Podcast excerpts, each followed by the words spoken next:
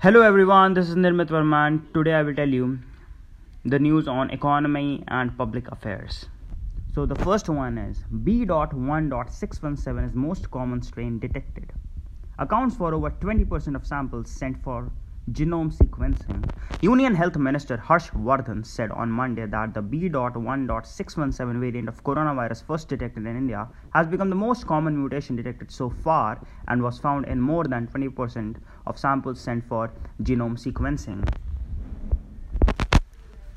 Vardhan was speaking at the 27th high level meeting of the group of ministers on COVID 19. He said 25,739 samples have been sequenced and variant B.1.617 has been found in 5,261 samples.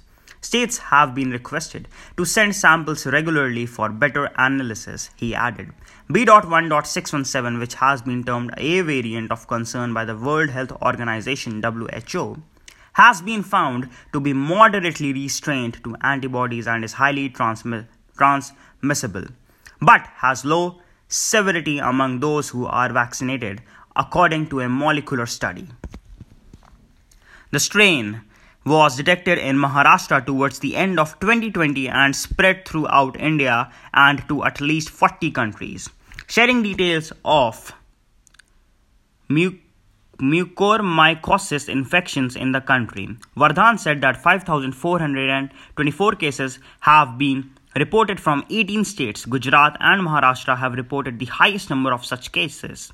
More than half, or 55%, or of those affected had diabetes and almost 84% had a history of COVID 19 infection. The remaining were non COVID cases. As many as 9 lakh vials of amphotericin B are being imported by the central government for treatment of black fungus. Of this, 50,000 vials have been received and around 3 lakhs will be available in the next 7 days, Vardhan said.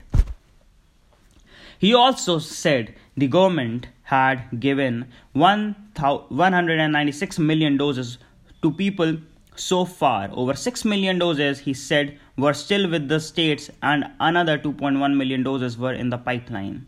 The meeting was attended by Union Ministers Hardeep S. Puri and Mansukh Mandavia and Vinod K. Paul, member health of Niti Aayog, among others.